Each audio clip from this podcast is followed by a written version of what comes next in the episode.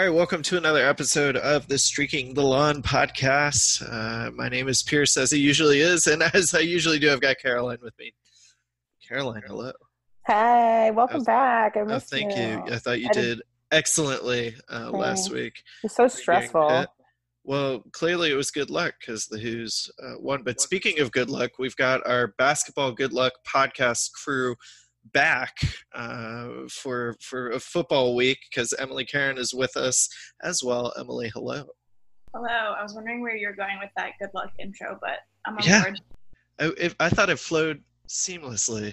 Yeah, I liked it. I was like, hey, this is the crew, the pop Pierce and the ladies back together. Bringing the NCAA tournament good luck back to the football team going into their first home game and their first out-of-conference game against evil William and Mary from bum, bum, bum. Featuring our old coach and our academic state school rivals. And our former quarterback. I-64. Yeah, I know. Friend of the podcast. Yeah, Matt Johns. Matty Johns is on that coaching staff.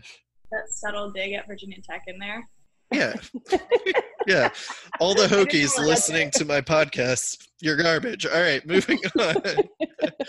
Get trapped. Actually, let's start there because if you haven't seen it, the video that you can catch on streakingthelawn.com or assorted social media about the good old song, the best part is clearly Mamadi saying, instead of saying F Tech or anything, we could say, we love you, Tech, but you will never beat us. I mean, it's a great response, a great sentiment, but also hilarious to imagine chanting that many syllables. Yeah, like fitting it in at the end. But yeah, I think it was interesting. I think they should try. I think it was cool that they made the video. It's a little bit – look, you should not be saying not gay. It's 2019. Get your shit together. Don't be an asshole. Like, I personally haven't heard it in several years, like probably since I was an undergrad. That doesn't mean that it doesn't happen. Yeah. So I'm not trying to say, like, oh, it never happens anymore. If you're saying F Tech, like, that's – what are we, Maryland? Like, what is happening out there? Like, they're – and also not – like, I have sworn at football games. I try and be aware of my surroundings. You don't want to swear in kids. It's just a bad look. Like, we're always like, you know, people always talking about like, oh, the five pillars. Like, do you think Tony Bennett's out there like encouraging the? And I'm saying that's how you should live your life. Like, whoa, what would Tony Bennett do? But it's just sleazy. Like, why are we saying that? So like, and then if there's anything in that space, like even if you put a Go Who's in there, like it still sounds like you're saying not gay because that's what it's been associated with for so long. And it's just like, the song will continue if you don't say something there. Like, it's fine. So just don't say F Tech or not gay. Like, please do not say not gay again. It's 2019. Grow the hell up. But so the video was really cool. I think the Tina Fey sentiment is really where I'm at, where she was like, can we just not? Can we stop doing that? I have a great idea. What's that? That's what she said. I have a great idea. Oh, I have a great idea. Stop. Let's stop doing this. So I think it was cool to put the video out. I just think, like, say adding something in there is not worth them not promoting the good old song anymore, right? Like, that's, like, hypothetically what would happen is, like... That they would stop playing it if people can't stop saying shit? Yeah, I mean, I'd rather have the good old song and sing it. That's what I'm saying. And just, like, not say some stupid shit to keep the song that, like, people rally around. I'm for it. Everything you're saying, I'm for. So I think we agree. If you're listening, go to the game and don't say anything after not gay. Just keep singing the song. If your opinion on this matter needed to be swayed by three podcast hosts, there you have it. I think we did it. We're unified. All right, let's get to the actual football. Let's start with recapping the Pitt game, though, because the Who's went on sort of national television and the ACC network that some of us are privy to and others still not. Comcast. The worst. And they took care of business, particularly in the second half against the defending Coastal champions in a game that, you know, you heard Bronco say that there was plenty to fix afterwards. There was plenty that he didn't like but didn't want to take away from the excitement of beating a team he had never beaten before, at least as UVA's head coach. UVA, I know, as a program had never won in Pittsburgh. Not that they've had a ton of chances, but, still notable. But more importantly, beating the defending division champions in the opening game when you were picked to win that division by the media is a pretty huge statement. So an awesome result for sure, but not without its downs in addition to the ups. But I want to hear the ups first, because they're probably more plentiful. What were some things that maybe surprised you with Virginia in a good way from that game?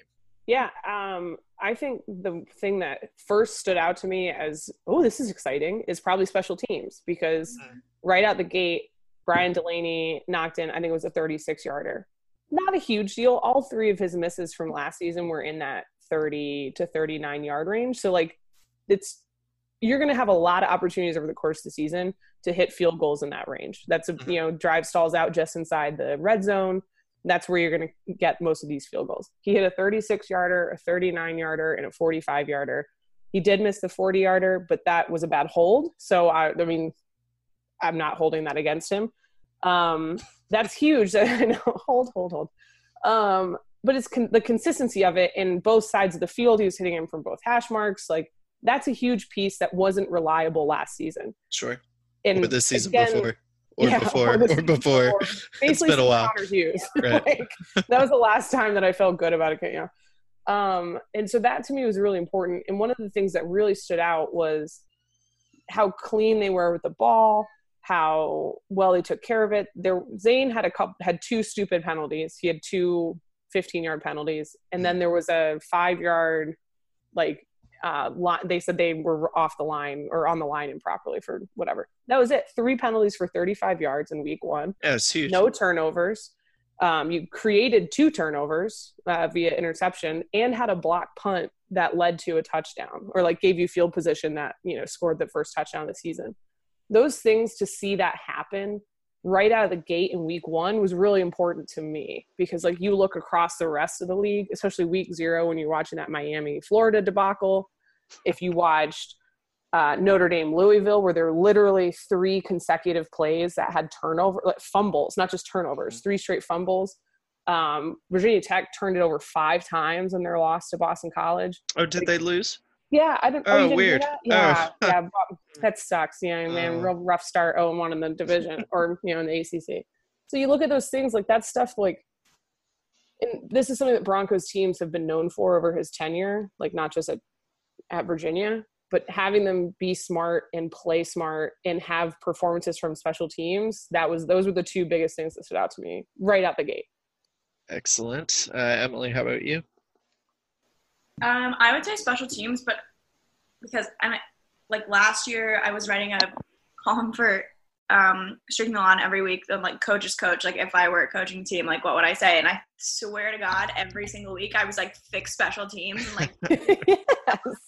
So I'm glad that is that definitely. So they listen to you, right? Of course, I'll take all the credit. But the other thing is just I think a strong start and seeing kind of Bronco talks about complimentary football, right? You had a couple quick 3 and outs right in the beginning, then you had a block punt, and then you had a touchdown pass from Perkins that followed. So it just was all the pieces were working together and helping each other out, which I think is a good sign going forward. And I think you saw that through, I wouldn't say all of the game, but through a decent amount of it. It was just really nice to see. Also, I forgot to mention my new favorite player, Nash Griffin, because me and punters, I love them, and Lester Coleman left a huge punter-shaped hole in my heart when he graduated. He had, I think it was 4 punts, averaged 45.5 yards per punt, 3 inside the 20. The other one was a touchback, and they only returned 1, and it was for 26 yards or something like that, 26 yards. I don't even think that was on a punt. I think that was on a kickoff. So and that was smart, and I think a little bit underrated in the sense that Maurice French is a really good return guy, and we took that part of their game away. And that's huge, having a guy that can come in, and, and he got a scholarship right before the season started. So, again, that all falls under special teams. But the other part is the defense looks legit.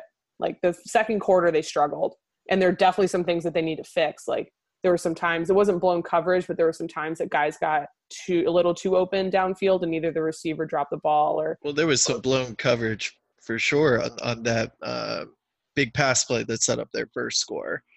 down the right sideline. Yeah. I don't. Yeah. The swing to the running back. But anyway. And it's questionable. It's debatable. Some of them were like what was peeled off coverage or what was like blown coverage type thing.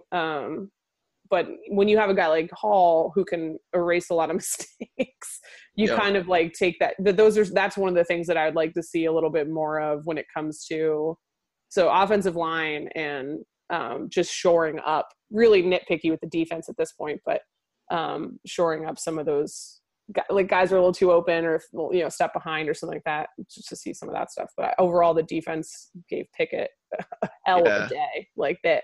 That poor kid was probably covered in ice packs and in the cold tub for hours. Ooh, one thing that stuck out to me as a positive that maybe I wasn't necessarily expecting but pleased to see was the difference in the line play on both sides in the trenches, if you will, compared to last year's team or game against Pittsburgh. I mean, you held a Pitt team that gashed UVA in the mud. With injuries, right? But nonetheless, gashed them on the ground last year, and they held them to 78 rushing yards in their house this year. Yeah. I know going into the game, we were a little curious about the new offense Pitt was installing, and they clearly wanted to focus on throwing the ball to their detriment because UVA was able to get pressure on Pickett for most of the game, and really the game got away from Pittsburgh when UVA started blitzing every play. It seemed like, I haven't gone back and counted, but particularly in the fourth quarter, it just looked like they were sending cornerbacks, they were sending Joey Blount, they were sending linebackers. I mean, they started sending Hall because Pickett wouldn't throw towards Hall. Like, so Hall was like, well, I guess I'll go tackle you. Like, he just started coming in off the edge, and I loved it. It was great. Yeah, it was a much more encouraging difference than last year, just to see that maybe that, I know the O-line had its ups and downs, and there was a lot of adjustment going on with our O-line. They were moving guys around throughout the game, and I think stayed pretty consistent with who they liked across those spots in the second half. Maybe that helped. Maybe that's a big reason. Maybe it's an inconsequential reason, but it's probably good that they find what they like and get some consistency there. And that's what's going to happen in early games. And sometimes those early games are against teams like William and Mary or even lesser teams. But when they're against an ACC foe, you don't have a lot of room to juggle things around and try new things without sacrificing the result. And so they're a super physical ACC team. Like, Pitt's a team that plays, like, Pitt hits hard. These games are always, like, that's why I joke around, like, before we did our preview podcast. I just always hate these games because it's a rock fight with all the cliches you want to use. And that's why I think I took a little flack from some of UNC Twitter.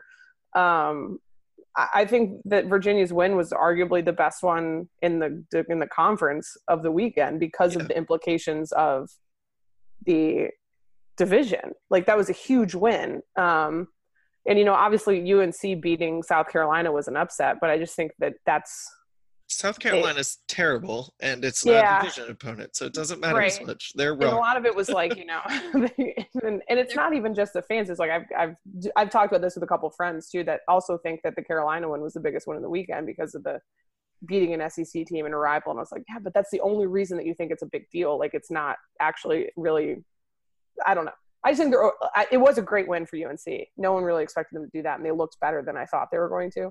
But and we'll talk a little bit more about the ACC stuff, but this win for Virginia was just so big in my eyes because of all the things that we've talked about. Hadn't won there on the road, Coastal Division, against a tough opponent, and it's to be seen what Pitt will do. My takeaway about Pitt is that team's going to give people some problems. Like, the Kenny Pickett struggled at times. His receivers also didn't do him any favors. Yeah. There were a lot of drop balls. There were a lot of things that weren't his fault that didn't help the team out. So I think as they get further into the season, I actually think this is the best time to play Pitt because we got them at this time where they're still learning stuff. So I don't know. I just think it was such a big win. Such a big win for Virginia. I'm so excited about it because there was all this talk about Virginia was going to be good, and they came out and they played well. And, I want to see more of the running backs used, and I want to see Bryce Perkins get hit less. Those are my two things. Well, it's funny, we were saying in the early podcast where we're reviewing all the games or previewing all the games, that there's so many teams with these question marks, and you see the mistakes in those teams with those question marks who are installing new coaching systems. Louisville fumbles like 1,000 of them. Miami just looked all over the place. Some had, did some things well, but I think the best way to phrase it is all over the place. And then Pitt, not quite sure what they want on offense. So I think you're right. Getting them early is a good thing. I think going back to what, Caroline, you said this in the beginning of talking about why you thought this game was good because you thought it was going to be a rock fight. The other thing that I think was my biggest takeaway from this weekend was that Virginia was able to play keep up with Pitt's physicality, if not surpass it. Right? Yeah, absolutely. Pitt is a tough team, but you don't necessarily know that I didn't necessarily expect Virginia to out-tough Pitt. Yeah. And I feel like Joey Blount laid the lumber a few times. He was out there just throwing 2 sacks or something like that too, where it's the pressure that they were putting paid off. And I think being able to keep up with physical teams is always a plus, and you always like to see that early on. And they faced they were up controlling the game comfortably, 10-0. They fall behind 14 or whatever. I forget, 14-13 is what ended up at the halftime. I thought Virginia dominated the first half, went into the locker room behind just because of the fact that they had to settle for field goals on 2 of the 3 red zone drives. It's not coming up empty like they did at times last year and the year before, but obviously you would rather have touchdowns to hashtag analysis. But coming out in the second half and retaking the lead, and then not only that, but keeping Pitt off the board the entire second half, that showed me something else as well. One, adjustments, which we praise Tony Bennett for that all the time, coming out making halftime adjustments and the team fixes shit and comes out, looks great. It's great to see that. They came out and they weren't rattled, they weren't scared, all this stuff, and they came out and they took the lead and held it and won a big game. That was what you want to see at this point. Yeah, I think if you're looking at potential issues that are carrying over, finishing drives is something. I mean, it it plagues most teams. Yeah, and it definitely plagued UVA last year. Yes. And you got that sort of that's why when Pitt goes up tempo and makes a few plays and gets largely beat around for the most of the first half, certainly the whole first quarter, but has the lead at the half. So, good on the Hoos to come back and close the door defensively, at least, and do enough on offense to win. But even on offense in the second half, there were still some red zone plays moving backwards. Yeah. And, that's something it's something that happened in the Virginia Tech game last year. It happened in most of their games. But it's probably my biggest concern because there aren't a lot of glaring huge issues. If we are, another one I think is just keeping Perkins upright. Good God. I know he wants to play like a superstar, which is awesome. And he can single-handedly turn games around. And that 3rd and long run was a huge moment where Pitt had more momentum, forcing a 3rd and long, and Perkins just got away and made a first down into Pitt territory for his sort of, I think the announcer said, first Perkins-esque play, for that game. It's important, his dynamic ability, but he was getting hit a lot, and not all of that is necessarily on the OL, though he was getting hit plenty because of them as well. I did think that he looked more comfortable in the fact, compared to the start of last year, I thought he ditched the pocket sometimes a little too early. Obviously, coming from someone sitting on their sofa, so take it with a grain of salt. But he looked more comfortable in how long he could stay where he was versus when he had to roll and try and make plays for himself. And I will say, people always want to complain about the play calls when we lose. So I thought, minus there were a couple, like you said, there were a couple plays that went backwards in the red zone. Obviously not every single play is going to be perfect and work. But especially, I thought there was a lot of really good usage of tight end this time. And the way I thought that Joe Reed was great. Really nice catch from Chapman, which I just think needs to be mentioned because he was in double coverage and falling away. But just kind of like, I think that there were a lot of things that, and I'm excited about Wayne Talapapa. He's the guy I want to get more carries. He looked the most Jordan Ellis-esque when he'd get those up the gut runs. And obviously a lot of his runs came late, but averaging 6 yards a carry is not bad. So yeah. I thought that Anai actually had a really good game plan and called a good game. Yeah, I just can't understand the getting the ball back with 30 seconds and then running it up the middle twice. Do you have an explanation for why you would ever do that? My thought was like they thought it would just kind of fizzle, I guess. You know, then take a knee. But they were like, oh, we'll just run up the middle. They'll stop. We'll get a couple yards. They'll stop us. We'll clock around. Like, I don't know. I don't know. The first that's what I'm saying. Okay. It's the first run. There is no plausible explanation. If you're out there and smarter than I am about this. Maybe it's a pride thing. Like, tell me why you would do that. It's inexplicable. If you're either going to try and score – and he rips off a pretty decent run, then that's fine. Run the ball and say we're going to – if you're going to say, like, let's be conservative and run the ball, that's fine. But if he rips off a good run, you know, hustle up there and you're not that far from field goal range. You know, like even on the second run, if they had done it quickly, then they're a play from field goal range, you know. And instead they're just like – okay, let's just run it for the hell of it, you know, and then you risk turnovers or whatever it might be. Like, if you're not going to try, then don't try, and then you have nothing to actually lose. Yeah. Well, I don't know. I was shaking my head about that. And it's not the first time. I think it's just kind of like they don't kneel at the end of the half. Like, that's just – they don't do it. And so they just like – so we'll just like – but just because isn't a good explanation. It is if you're – I don't know. I'm saying, like, maybe that's their thing. That's the explanation is, like, that's their thing. But then that's – what I'm saying is that's bad then. For real. Like, then you risk negative results of those plays. Most importantly would be, like, a turnover. If you take a knee, you don't risk anything, so it's not unnecessary risk. Unless you're Carolina. If you take victory formation at the 50 on fourth down and you give the opponent a chance to tie the game or win it, I think it was, with 25 seconds left at your own 48. Yikes. I missed that. It was bad. I didn't watch that game. So. They almost lost that game. Like, they threw an interception at, like, the 20-yard line. South Carolina did. Anyway. All right, well, before we get to William and Mary, maybe a little bit more about the ACC, let us bring back our football season 3 stars, where we – everyone's favorite segment. They've been clamoring. Our stars for the game. Emily, why don't you take the honors and go first. Hand out your star for the Pitt game. I'm going to go with Mandy Alonso, actually. Because I think what he did in the beginning of the game set the tone for the rest of what was to come.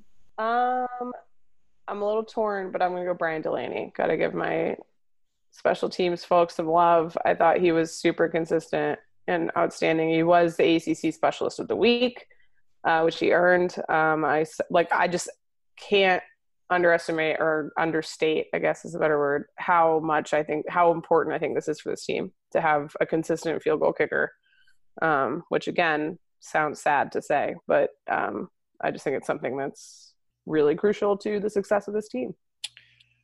I don't know what to say, but rattle off all the names that we haven't covered. I know, right? Probably deserve it. Bryce Perkins, Joe Reed, 7 catches, Hasise Dua with an awesome stretching touchdown. Joey Blount was in second. Well, choice. That's going to be mine. Oh, well, you're rattling off Charles Snowden. There you go. He was going to be my second choice. Yeah. Zane Zandier, 9 tackles. And now, if I'll get to my star to hand out, Joey Blount, got to be, because he had himself a hell of a game. I think the pick thrown right to him he was in the right spot and pretty indicative of the pressure that they were getting on Kenny Pickett. You know, he just had the first pick that Matt Gamm made, whose name we haven't mentioned, was just an awesome play by Matt that really was at the quarterback's fault. You know, he maybe should have seen him, but most linebackers aren't going to be there. It was a really cool play. It was a really cool play to hear Bronco dissect that or really just react to that in one of his press conferences, saying this is what we want the outside backers to do. And that may have been, I think he said that may have been the first time any of them have done it exactly correct. So it was a pretty outstanding play by Gam, and anyway, great play still by Blount, and the sacks were a little more outstanding, a little more fun for sure. So yeah, good job, Hoos. But now the Tribe comes to town. Friday night game, craziness, Scott Stadium, gonna be lit with its beer garden and outlet. Oh hell yeah, no cap, man. No Adventures of Cap. Yeah, assigned drinking locations at Scott Stadium with beer available to purchase and like limits on the beer. I didn't quite get what they were describing that, but all I know is you can get beer and cider and whatnot in Scott Stadium. You just can't see the football game live while you're drinking it. Baby steps, Paris. Okay, we're there, yeah. They better have White Claw, that's all I'm saying. the new... It's not over, guys. The new Natty Seltzers, Catalina Lime Mixer. Excellent name. Excellent hard seltzer. There you go. Sponsor me. Have you tried it? Is it good? Yes, I've tried it. It is phenomenal. All right. Wait, so I was thinking about this. It's completely off topic, but... Well, it's on topic, but... Do you think, like, when the first few ciders came out, so, like, White Claw, Bon and Viv, seltzers. Truly – yeah, sorry, what did I say? Spritzers? Sorry, seltzers came out. You said ciders. It doesn't matter. Continue. Seltzers specifically came out. Do you think, like, every single booze company was like, guys, I need my best man on this? Like, yeah, because they already existed. It's just Smirnoff Ice without the sugar – because it's all malt liquor is what it all is. Yeah. It's all the same crap. And my before that, it was Zima. What the alcohol was. And I was like, I don't know what the alcohol is. It just says alcohol. Yeah. I tried to look it up. It's malt liquor. It's not good. You shouldn't ingest it for any reason. You can back off my White Claws because they're my fave. Black Cherry, what up? White Claw sponsor us. Regardless, I think you can purchase equivalent things during the game Friday night against our former coach. So, I mean, William and Mary coming off a win in a game that they were definitely supposed to win against the do you guys know Lafayette, what their mascot is? Lafayette? Lafayette? This is just Lafayette. It's not that, not Louisiana Lafayette. They are leopards. It is alliterative. Yeah. The leopards. Anyway, William and Mary won 30-17 against the leopards. They play two quarterbacks in their go-go offense. I love that name. Is it because it's like a DC thing coming from Howard? I know they brought it from Howard, so I assume there was that type of that here. Like they didn't call. No, it wasn't. No, it's totally different than anything. Nice. Anyway, you know, it's up-tempo offense. The quarterback, Hollis Mathis, ran for 127 yards against Lafayette. As we saw Kenny Pickett take advantage of, apparently we will give up long quarterback runs on third down. We didn't mention that, but it seems – yeah, that was tough stuff. I'm sure it was 2 or 3 times. It felt like 40 times watching it at home, but – they're not so much throwing the ball as much. So not a great completion percentage. They went 11 for 22 as a unit, the quarterbacks for William and Mary, for only 163 yards in a game that they were coming back from. They were down 10-6 at the half, but scored 24 points in the third quarter. So Mike London questions, will he use his timeouts effectively? What did he do before he got into football coaching? I don't know. Did they mention that often? Does William and Mary have a chance to pull off one of their occasional upsets over the Hoos? This is a game. Oh gosh, I'm go first. I can't. I'm not ready. I'm just like like you said, I feel like this could be a not ideal matchup for us, just in the sense that, like, our, like, the where their strengths lie, like you just said, in, like, rushing the ball is exactly where our weaknesses showed through last week. And, like, also I think we've beat William and Mary the last, like, 4 times in a row. And, like, with Mike London returning, I feel like there's probably a lot more on the line for them. Sure. Like, I feel like there's more pressure on them to get a win and on Mike London. And he has and Mike London always showed up in those high-pressure games with an excellent execution. Oh, I feel so bad. I did like him. He's a very nice man. I'm sure he's an excellently nice, lovely, good person. Yeah. You've said the word excellent, like, in a different form tonight. It was my thesaurus of the day calendar. Excellent. Yeah, I look at that, like, the 126 yards by the quarterback is this. I did the same thing, like, oh gosh, but I also would hope that Virginia's defense would be slightly better than Lafayette. The Leopards. Yeah, and I think overall the rushing defense was fantastic, and they were definitely. Yeah. There were some times that, like we said, what was that? Because the Leopards are pretty tough. Like, listen, I'm thinking of Legends of the Hidden Temple. Don't you disrespect the Leopards. The Lafayette Leopards against the Silver Snakes. But, yeah, I would hope that, like, Virginia's defense is a little bit better than, you know, what William and Mary faced last week. Probably. This is one of those games. I mean, I think the spread's like 33.5 points, which I immediately saw and, like, wanted to vomit because you all know me by this point. But yeah, and I mean, this gambling makes you vomit. Yes, gambling is a sin. It makes me vomit. I just think that this should be one that Virginia wins comfortably by multiple touchdowns, if, like, not four. Probably. And I mean, good. For my heart, I hope that's the case. I don't know that we will. I think there'll be plenty of... I just don't know it's going to be as, like... as blowouty as we want. Yes. All right. Y'all got the nerves. Darns is about to vomit because the point spread's too high. Emily's preaching caution. No, I'm just saying, like, the expectation that, like, we're going to win by, like, 5 touchdowns is, like, probably a little out of reach. I think UVA will win by at least 20 points. I don't know. I don't often gamble on point spreads, especially ones as high as 33. But right, like, that's absurd. Yeah, I think that's like Alabama Duke was the other week. Well, but that's what it should be like. I mean, honestly, that's what William and Mary and UVA should be like, unless William and Mary is having some premier season. This isn't supposed to be, I think, that great of a season for them. So. I do think that this will be a great chance, hopefully, to see Brennan Armstrong playing, the redshirt freshman quarterback. No reason not to get him in there, particularly when we like the idea of keeping Perkins healthy and upright and all those good things. Although Armstrong has been on the punt gunning or punt block, not the gunning. Yeah. I saw a friend of the podcast, Ferber, talking about that on Twitter and was like, oh my God, he's right. That is the backup quarterback on the punt team.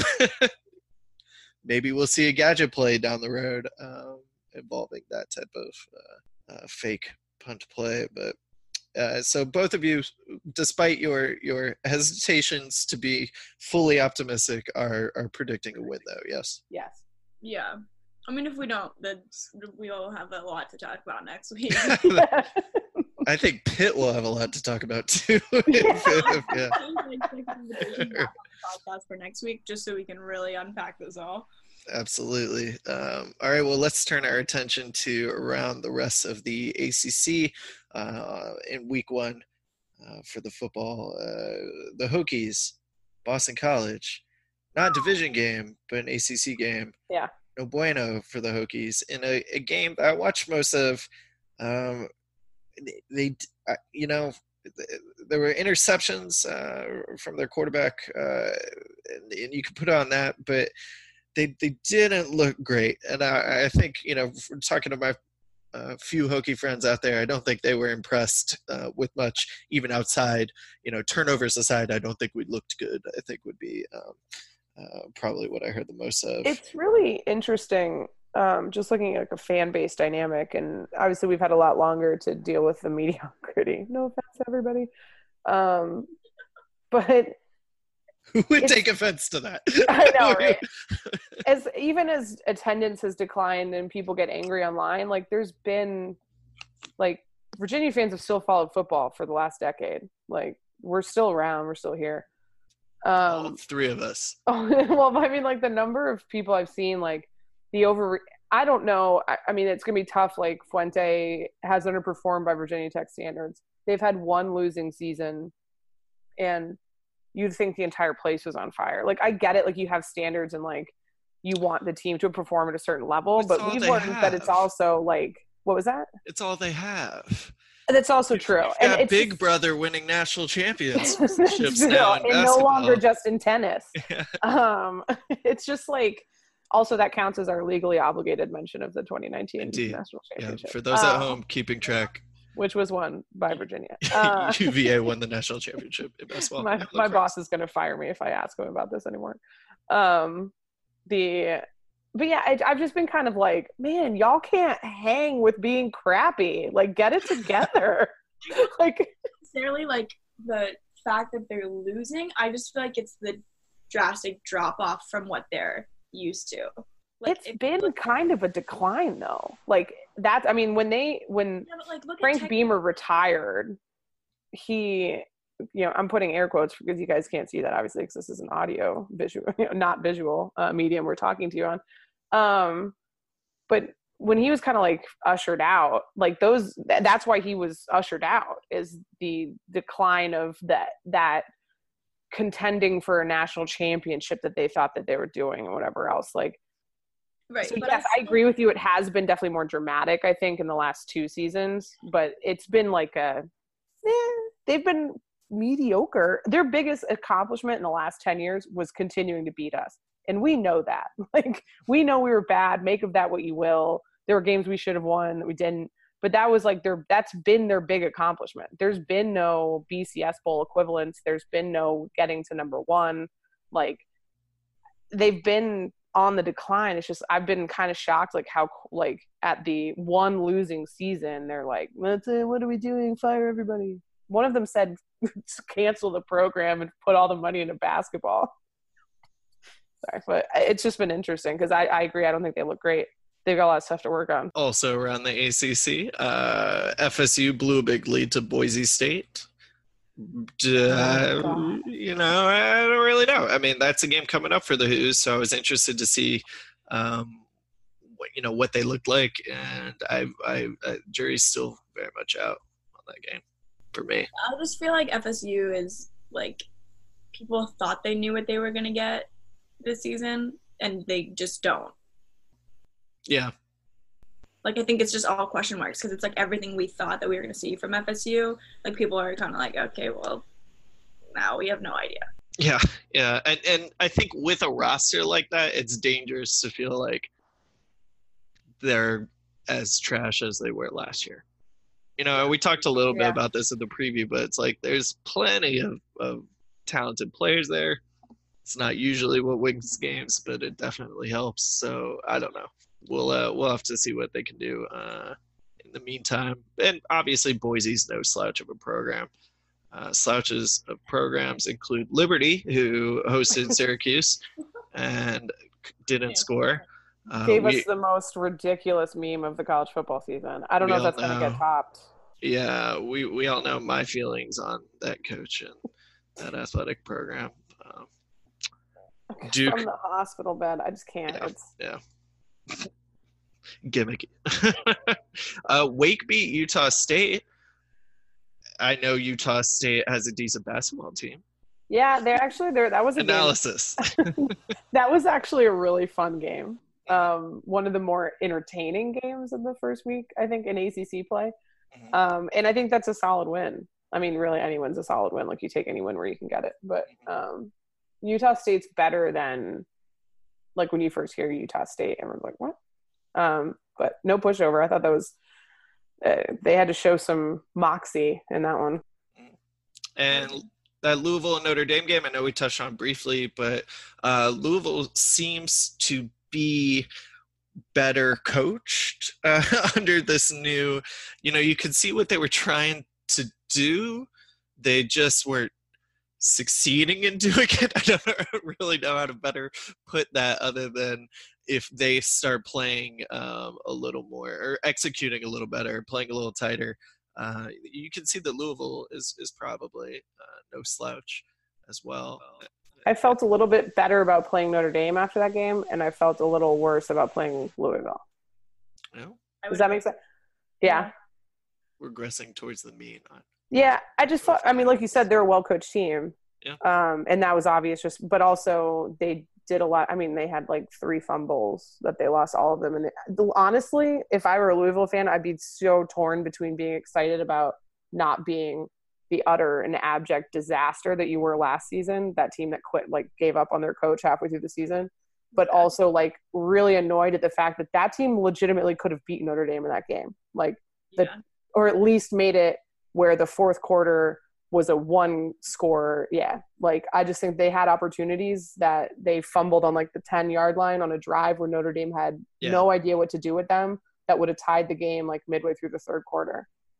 And that was when they turned, that was basically it. So I think that they're going to be better than people think, but still have a lot of stuff to work on. Well, let me ask both of you, Emily, who would you pick to win the Coastal at this point? I know it's early. I know we haven't seen a ton, but are you agreeing with the media and UVA? The fan in me would like to say yes. Right. However, no. Am I 100% sold yet? I don't think so. We saw what happened in the second quarter of last week's game, and if that happens, if that happened in 2 quarters instead of 1, I don't know that we necessarily win the game against Pitt. We saw such a strong start, and then it was everything that went right in the first quarter absolutely did not in the second. And so it's if we have games where those kind of streaks last a little bit too long, I think we just need to show more consistency. And it wasn't that was for 3 plays and we were okay, we got our shit together. It was that was a pretty decent stretch where we were not great. So I feel, I'm still pretty confident. I think Virginia has a very good chance of winning it. I just don't know that I'm going to go out and be this is our year and it's going to happen. The thought of being that confident makes me nervous too. Well, if you had to name a team to win the Coastal, who would you pick? Can you ask me this after week 2? Sure. Just gotta get that William and Mary game out of the way. We will table it. Week 1 is really hard because it's you don't actually know what you're getting from all these teams yet. Yeah. Yeah, that's why it's fun to answer. I think right. After the Caroline wants the answer. What's your answer? I think it's based on what happened in the first week. I think Virginia has the best shot right now of winning the Coastal. I think that they looked the most complete. What was that? Who would you put behind Virginia? Probably Miami. Yeah, that's actually who I was leaning toward. Yeah. Right. And obviously that's going to be a huge game, but I think again, why this is fun, why it's the thought process and the whatever exercise that Pierce makes us do when we answer these questions. I'm so sorry. So mean. Make us answer questions on the podcast. Is, anything can happen. Kevin Garnett. But after the first week, I think, especially I said, why that was so important to me was that Virginia was able to, they looked like they were in week 4 for the majority of that game, as opposed to looking like they were in week 1. That was how I looked at, they put together a competent, clean effort against a good team on the road. And that is something that you would expect out of them in week 7 or 8, not week 1. They didn't get any practice reps against a Richmond or whatever. I'm not going to say William & Mary because I'm not trying to tempt fate. But that I think means something. And right now, I think that Virginia looked like the most solid team in the ACC, in the Coastal. Yeah, and we'll get to see maybe more definitive evidence when Miami plays UNC this week. So that might give us some clarity. Maybe UNC's legit too. Come out of the woodwork. Yeah. Mm-hmm. That's a good – that game Saturday night's huge. Yeah. Maybe not Georgia Tech surprising anyone this year. Game by game. I'm not calling the Hoos are definitely going to beat Georgia Tech, but I don't think Georgia Tech's going to challenge for the Coastal title. It's about transitioning away from that garbage. offense. It's always like up in the air. Yeah. Like, the Coastal is like out of every like Power Five conference, I feel like the Coastal is always the most like contentious. Exciting. Yeah. That's why it's the best. Okay, so who do Virginia fans root for on Saturday night, Miami or Carolina? Carolina. Ugh. See, this is what happens when you make us answer these questions. No, I know my answer. I was reacting to Emily's answer. Oh, would you root for Miami? Yeah, I don't root for Carolina. No, I mean, take the like you hate so and so out of it.